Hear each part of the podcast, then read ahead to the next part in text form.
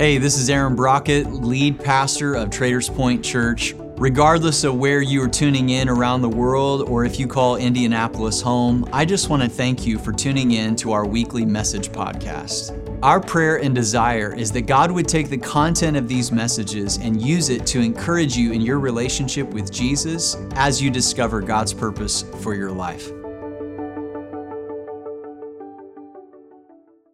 All right. Good morning, Traders Point. Wow, it is uh, wonderful to be here. Greetings to all of you. Greetings to all of you on whichever campus you're on. Man, it is so good to be with you. Uh, I flew in from Arizona yesterday afternoon.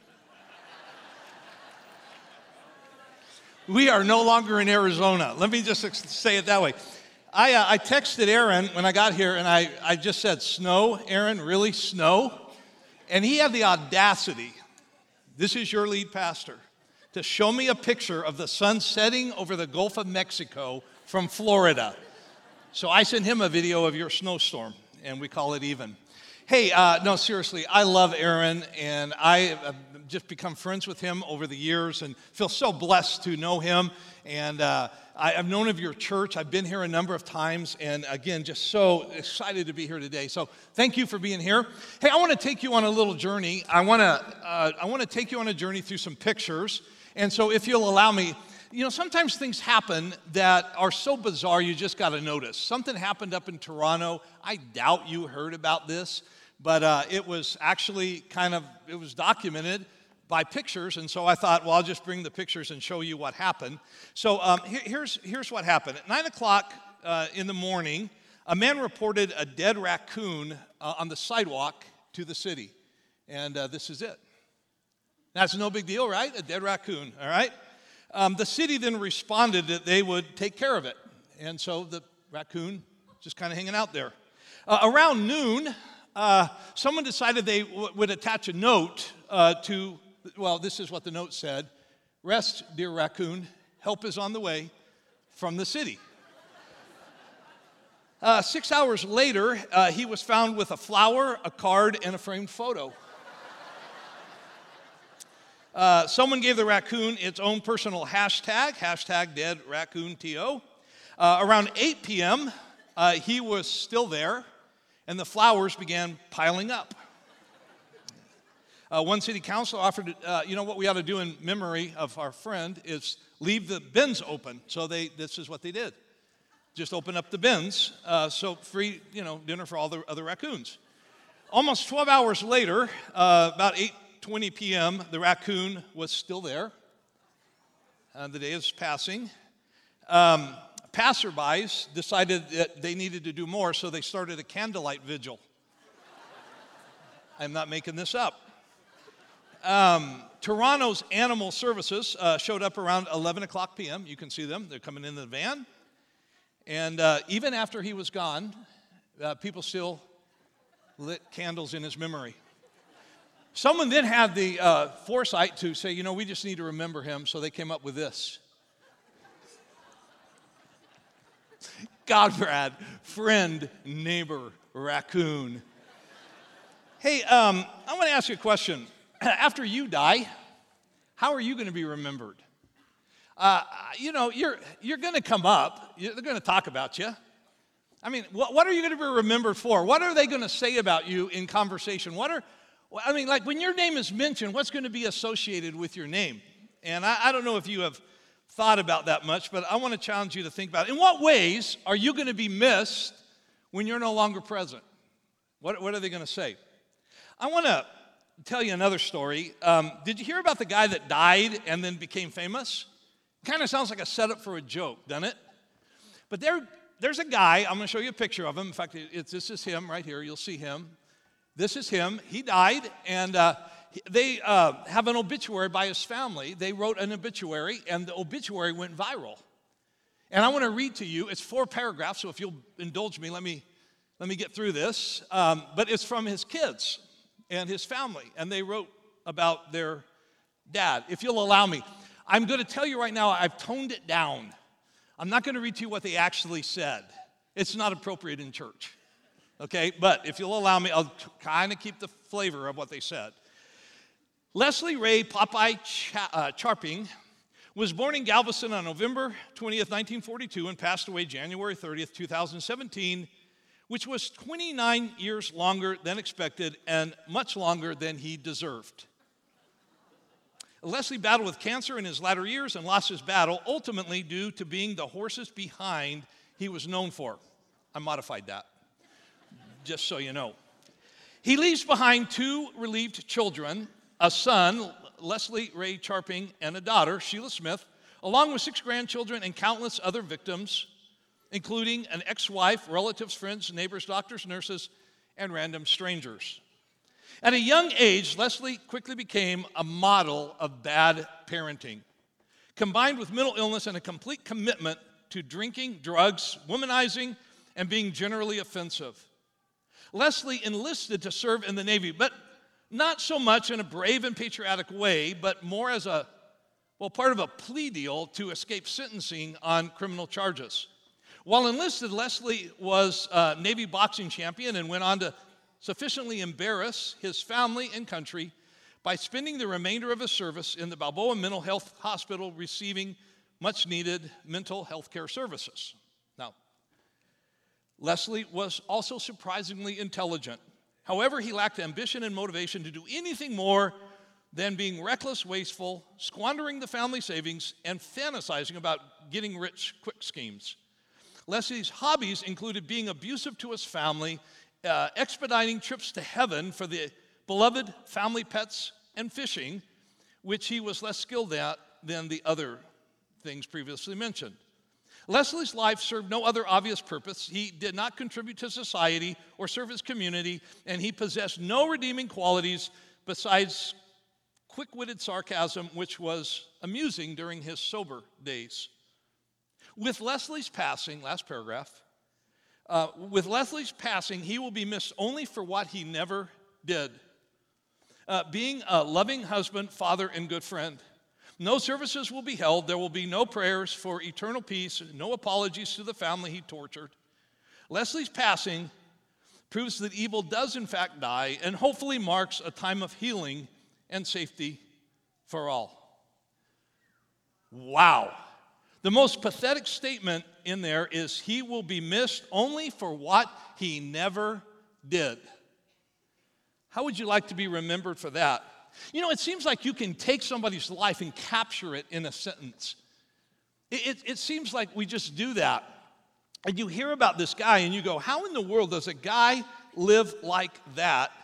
And uh, he'll, be, he'll be missed only for what he never did. There is a guy in the Bible, you might or might not know of him.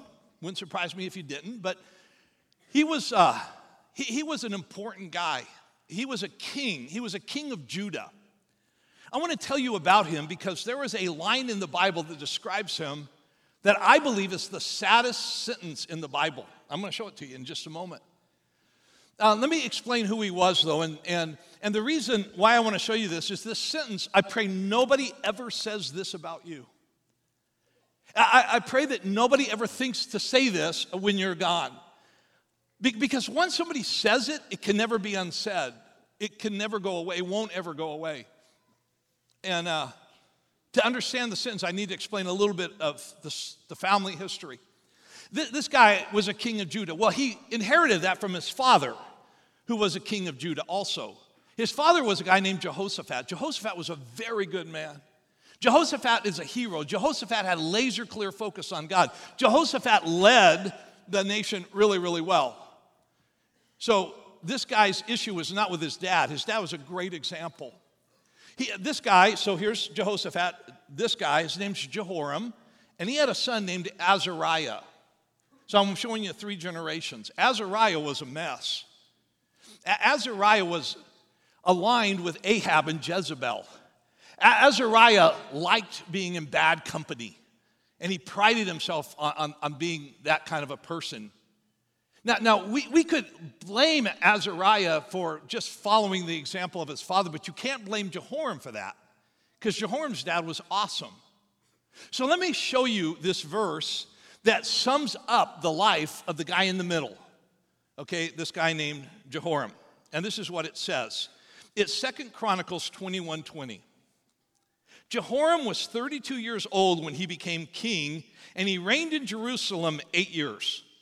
He passed away to no one's regret and was buried in the city of David, but not in the tombs of the kings. Now, there's a lot in that sentence. Did you catch it? Did you catch the sentence that summed up his life? He passed away to no one's regret. What a horrible way to sum up a life. He passed away to no one's regret, to no one's regret? Surely his wife missed him. Nope, not at all. Surely his kids missed him. No, no, no one's. Kids. Surely his friends were sorry to see him go. Nope, doesn't rec- record any friends. He passed away to no one's regret. Nobody could care less that he died. In fact, truth be known, they actually celebrated when he died. They're glad to see him go. They, they were so glad to see him go that the custom is to bury the kings in the city of David. And they said, you know, no, not Jehoram. No, he doesn't deserve to, he doesn't deserve to be buried with the other kings. So they said, we're going to put him out farther, just the way he was. He was never about people. We're going to what does one have to do to die such an inglorious death? How does one have to live to be remembered by, like that? He died to no one's regret. You, you want to know why? Listen carefully. Because he lived to no one's benefit. That's why. He, he died to no one's regret because nobody benefited from his life. He made no difference to anybody. And so when he died, it's like, who cares that he's gone. He squandered every leadership opportunity, every opportunity to, and he was an incredibly powerful person, uniquely placed as king over Judah. Folks, your legacy will be determined by how you give yourself away. So when I say what will be said about you when you're gone, the answer is all dependent upon how you live your life for others and not for yourself. And uh, the truth of the matter is, is we all have choices to make. And uh, your reality uh, is going to be remembered. Did you live for yourself or did you live for others? So, let me ask you a question. I, I did not come all the way here to depress you about death. Trust me, all right? This has a better, all right? But at some point, you got to stop living and start thinking about living. And why are you living? And, and like, wh- what are you living for? What difference is your life going to make? At some point, you got to quit going forward and stop and think. Because you're going to run out of days. There's only so many sands, you know, and it's going to pass. So, who's benefiting from your life right now? Who's standing on your shoulders? Who are you lifting up? Who are you letting see greater heights because you're helping them? Who, who are you like, is your, is your husband being lifted up? Is your wife being lifted up? Are your kids being lifted up? Are people in your church being lifted up? What difference is your life making? That's what I want to talk to you about. And uh, the truth is, this stuff gets really, really personal. I, am gonna, I know you don't know me. Uh, I, I want to just give you a little bit of a little bit of the story of my life, if you'll allow me, and then I'm going to put in a context. Um, I want to ask you to think about your dad. And I know for some of you, you go, oh, my dad, my dad is awesome, man. I love thinking about my dad. I love my dad. Some of you, when we talk about your dad, you have all kinds of stories to tell, man. And I, I hope you continue that you keep having more and more stories.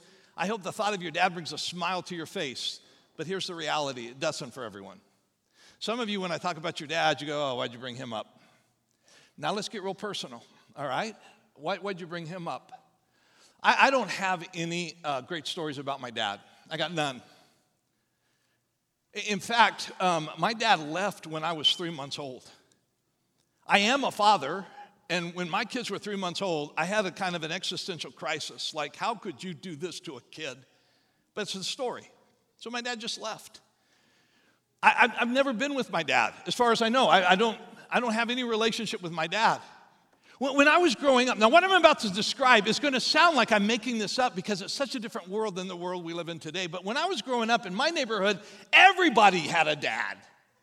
I know that sounds bizarre because it's not the way it is now, but everyone had a dad. Everyone had a dad except me. Now, there was, in fairness, there was another kid who didn't have a dad. He had a dad. He went into the service. He got killed in Cambodia. And we all agreed it was an honorable death. His dad's missing, but that's honorable. My dad was just AWOL. Uh, people would come over to my house and they say, Where's your dad? Because it was weird not to have my dad. I go, I don't know where. Well, what's your dad like? I don't know. Come here, I'll show you. And there was a picture in the hallway of my dad, and I would show people the picture of my dad, and, and I go, That's my dad. And they, they say, Well, where is he? I, I, when's he coming home? I, I. Never came home. Uh, I, I need you to understand that, to understand why I'm telling you this. Because when you grow up without a dad, uh, you start to realize you're kind of you're missing something. And uh, I felt like I was missing something. Now, I want to explain something, and this is crucial that you understand. I was a Boy Scout, and it was actually a troop of a church. And so I would go to Boy Scouts, but then we moved, and we moved so far away that I, I couldn't get to the Boy Scout troop. That was my connection. It was like these, this is how I was becoming like a man. I was learning stuff, but then we moved, and, and for whatever reason, these men who led this Boy Scout troop decided that they would loop way out and get me and bring me to the scout meetings. I don't know why they did that. I had no idea. But I am beyond grateful that they cared enough to go bother to get me. There were painful moments growing up without a dad in that Boy Scout troop. If you know anything about Boy Scouts, there's this thing called father and son campouts. The father and son weekends. All the guys were so stoked, man, this is awesome, we're going with my dad. Except I didn't have a dad. And uh, I would wrestle with that, and, uh, and, and, invariably, some other family would go, uh, let's, let's take him this time. Now, I don't think this ever happened, or at least never it happened in front of me, but here's what I think happened. I think the guys got together and said, hey, Cal doesn't have a dad, you take him. No, no, I, we took him last time. It's your turn. Not, again, I never heard that, but I was that kid that nobody wanted. But every time there was a father son camp out, I got adopted in and I got to go. And uh, I, I remember it being awkward, I remember it being painful, but I was, I was included. And that was really, really cool. Now, I know all of this affected me deeply, and I'll tell you how I know it.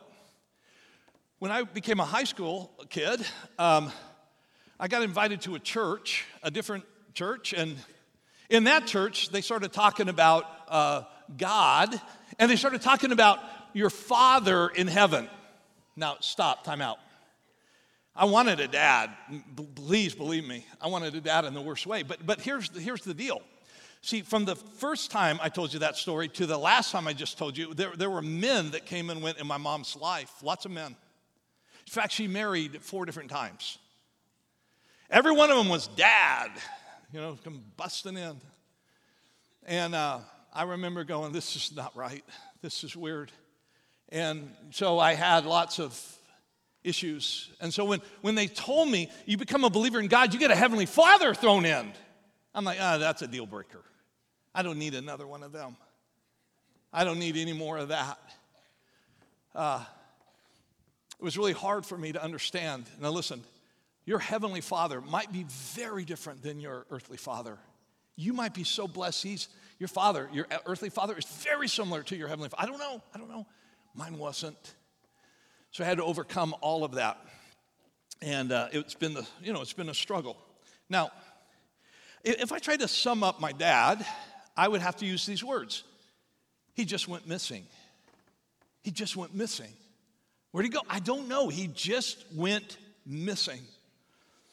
I want to show you something. I hauled this uh, with me on the airplane so I could show you this, all right? This is a book. This is the only thing I've got to connect me with my dad, other than genetics, which again, I, this is it. Uh, when, when I was, I, I honestly don't know, five, six, seven, somewhere in there in my life, my dad sent me this book. You can't see it, I know that. It says The Treasury of Hunting. And the reason I want to show you this book is when I was a kid, I spent endless hours underneath the covers with a flashlight looking at these pictures, imagining what it would be like to be hunting with my dad because this is all I had to touch bases with my dad. I know these pictures by heart. I have stared at them so many times over the years. This is all I've got of my dad right here. This is it. Nothing else. Nothing. Here's my question Why do I still have this book? Why am I holding this book up right now? Why am I telling you this story? Because we all need a dad. We need somebody there. And not all of us have somebody there. I love to hunt and fish. People in my church go, Why do you love to hunt and fish so much? I don't know. I just, did you do a lot of hunting and fishing when you were a kid? Nope. No one to take me. I just grew up loving it. And to this day, I spend all my free time hunting and fishing. It's what I love to do. That book have anything to do with it? I don't know. I don't know. I just know I love to hunt and fish. Could it be possible that such a little investment could change someone's life so dramatically? I don't know. The book probably cost $25 in its day. I don't know. Why do I still hold it? I want to take you now to the scripture that, you, that really now applies to what your church is working through on this whole idea of gains. And I want to take you to 2 Timothy. And I, I want to take you to 2 Timothy chapter 2. And I only want to show you just really the first two verses because it just says it all to me in those two verses, what I'm trying to communicate. So 2 Timothy chapter 2, verses 1 to 2, we read these words Timothy, my dear son, be strong through the grace that God gives you in Christ Jesus. You've heard me teach things that have been confirmed by many reliable witnesses. Now, you teach these truths to other trustworthy people who will be able to pass them on to others. Now, now, there's so much in there. Let's just kind of slow that down. Paul is saying to Timothy, Paul, saying to my dear son Timothy. Now, listen, listen, you got to understand, Paul was famously single, he was not married. This was not his biological son, this was a son by choice. This was a young man that Paul had taken under his wing, he had invited him into his life. He had basically said, Come run around with me. I want to raise you. I want to help you grow. I want to be somebody there for you. And he opened the, the and, and be strong through the grace that God gives you. What's that mean? Timothy, take advantage of the opportunities that are presented to you. Could it be possible that no, no matter what's happened in your life, the grace of God, His hand has been on you, even though you didn't know it, you didn't see it, you didn't understand it, and, and yet it, you, you are the recipient of it? Could it be God's been watching over you all along because He loves you that much? Because He maybe is really different than your actual father, but you just haven't come to understand that yet. Could it be possible? I want to show you something if you didn't catch that in 2 Timothy 2 2. The things you've heard from me in the presence of many witnesses, entrust the faithful people uh, also. I want to show you what just happened. Four generations. Paul saying, Timothy, I'm going to hand you some stuff. I'm going to give you some stuff. And Timothy, I want you to find faithful people. Give this, what I'm giving you, you give it to them. And, and when they get it, you encourage them to give it away as well. It, it's, it's like this it's like, a, it's like a race, it's a relay race, it's the baton. You've been given something, give it away. Hold it while it's your moment to hold, and then let go of it. If you know anything about relay races, it's the pass that the race is won and lost in. Hand it off well. Find somebody to hand it off to. Uh, it could be your children. Hope it is. Hope you're there. Hand it off to your children. But it doesn't have to just be your children, church. It can be more than your children, it can be somebody else's children. Hand it off, give it away. If you read this, the next chapter, get a little ahead of you here. In 2 Timothy chapter 3, he, he explains what he gave him. Let me, let me show you. He said, You, however, Timothy, you, however, know all about my teaching my way of life, my purpose, faith, patience, love, endurance, persecution, suffering. What kind of things happened to me in Antioch, Iconium, and Lystra? The persecutions I endured. Timothy, you know all about me because we did so much life together. You, you and I, you were there, all the highlights and all the low moments of my life. All the good stuff, all the bad stuff. We did it together. Timothy, that which we've done together, give it away. Make sure somebody else gets it. I don't think it would be possible for Paul to describe his life and not tell you about Timothy. I don't think he could ever describe like who he was without going, oh, by the way, I got to tell you about my son, Timothy. Wasn't his son. I just got to tell you about him. I don't think Timothy could ever tell you about his life without talking about his dad. No, no, no, not that guy. We don't know anything about that guy, but we know about Paul, who handed the baton to him and says, Your turn now, son. Run. Run. It's your turn. Um, why, why am I here? Why in the world did I come to the frozen tundra of Indianapolis? From Arizona, of all places. I plead with you, church, don't waste your life. Don't waste your life. Don't waste your influence. Don't waste your moment with the baton because it will come to an end as grains of sand you know, in the hourglass. It will come to an end. It, it, it starts in your home. It starts with your kids, man. Be there for your kids. Pass the baton to your kids. But, church, you've got to understand something. It can't end there. Because if it ends there, all the people like me won't be here later. You got to open your heart. You got to open your house. You got to open you, you, got to open your life up to other people. I stand here today because I was adopted in to the church. I stand here today because it's not from my family, but it's from my family that welcomed me in when I was a high school kid and said, You belong here, man, you're one of us. I'm, I'm an outsider. No, no, no, no, you're, an in, you're one of us. And uh, I want you to stop for just a moment. I want you to think, church, think about all your kids. No, no, not, not your kids, all your church's kids. We are living among wrecked homes and lives, and we got all kinds of issues going on. And there are all kinds of young kids growing up with nobody to care about them. Nobody. We got teenagers in your church, teenagers who's they're on the cusp, man. They can go one of two ways.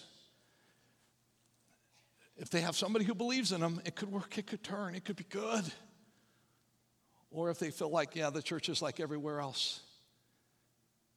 You got room in your heart for a kid. You got room in your heart for a student. You got room in your heart to lead a group of people who desperately need some direction. How do you die to no one's regret? You simply live to no one's benefit. And when you're done, nobody cares because you weren't going to be missed anyway because you made no contribution. You see, if you waste your influence, you wasted your life. You know what's so cool about Jesus? He chose a handful, 12. He said, Guys, just hang out with me, man. Just hang out with me. Just kind of do life with me. And you go, Well, what did that ever amount to? Well, they changed the world. That's what it amounted to. We're here today because they hung out with Jesus. What world's going to change because you hung out with Jesus?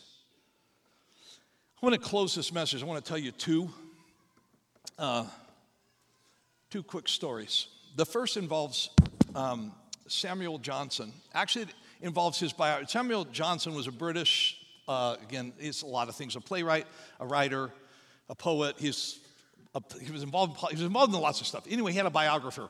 It's his bio- biographer I want to tell you about. His biographer was a guy named James Boswell. James Boswell is famous in his own right, but James Boswell was the biographer of Samuel Johnson. And Boswell tells the story of how his life changed one day. One day. He, he goes, I am crystal clear. I know that one day that everything changed for me. And when people ask him, What was the day? He said, It was the day my dad and I went fishing. We went fishing together and we talked. It was awesome. He was there. We just shared. I asked him questions. It was the greatest day of my life. Someone later had the wherewithal to think about Boswell's father, who also kept a journal. And they thought we should find out what Boswell's father had to say about that day that changed his son's life. They knew exactly the day, they looked it up, and this is what his journal said Went fishing today with my son, a day wasted. A day wasted. So, um, let me bring this back. And uh, uh, my dad died about four years ago. I found out about my dad's death about a month after he died. Welcome to my dysfunction. But that's when I found out about it. And uh, I didn't know what to feel when my dad died. I knew I should feel something, but I didn't feel much of anything. I didn't feel much. It's kind of what happens, you know, when no effort's been made, you don't feel much. But my wife came in one day, uh, right after he died, and she said, Did you read his obituary? And I said, No. And she goes, I looked it up. You should read it. Well, I'm not interested. You know how your wife gets you? You're interested. And so I looked it up. My wife looked it up, and I read it. You know what I discovered about my dad? The more things that make big mystery in my life. Is what they said about him in his obituary. He loved to hunt and fish. And he taught the Bible to a Sunday school class in his church. And I just went, Whoa, what? Yeah, he loved to hunt and fish. And he's a Bible teacher. I also discovered when he died, and this is again, I don't have a box to put this in, I'm his only biological son. He remarried a long time ago. I thought he had lots of other sons. He didn't. No, I'm it. I'm the last living Jernigan in our family. Now, no more, but how in the world did this happen? How in the world did you check out so badly? And, and you know how, as I summed up my dad's life, I, first, you know, I told you he just went missing. No. You know, you know what? I, and, and a lot of reflection, you know what I thought about? A, a different line. What could have been? What could have been? What could have been? Someone's got to initiate a relationship. Folks, I plead with you on behalf of your church on behalf of your kids, on behalf of your students, on behalf of the groups in your church. Be the person that steps up. Don't, don't die to no one's regret. Don't, don't live your life to no one's benefit. People in this church desperately need your influence. Show up. Could it be as simple as a day fishing? Could it be as simple as a gift one time in a life that changes a life? Yeah. It's a lot easier than I think we think it is.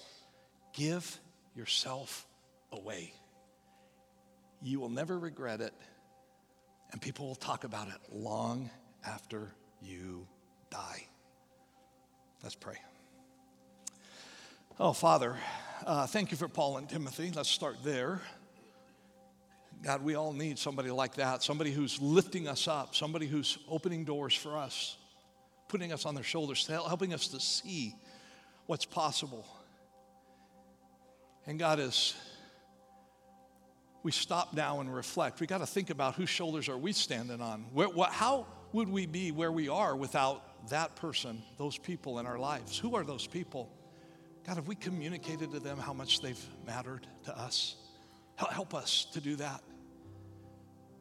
And, but, but as we think about this, God, I just pray for us as a church. I pray for this body. I pray that everybody here does a self evaluation.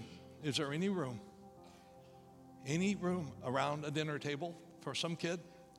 It's not theirs, just some, somebody. Is there any room in a van to and from school? Is there any room to pick somebody up and care about them? God, we are living in an ever increasingly broken world. And when we say that, all we're saying is families are falling apart. So many kids are falling off the edge. But in this city, you placed a church, a good church led by a great leader, God, who can make a huge difference. So help us to put it all in perspective and to realize what we've been given, to get the baton in our hand and hand it off to the next generation. And may we do this in a way that glorifies you only. We do this in Jesus' name. Amen. Bless you guys. Thank you for letting me be here.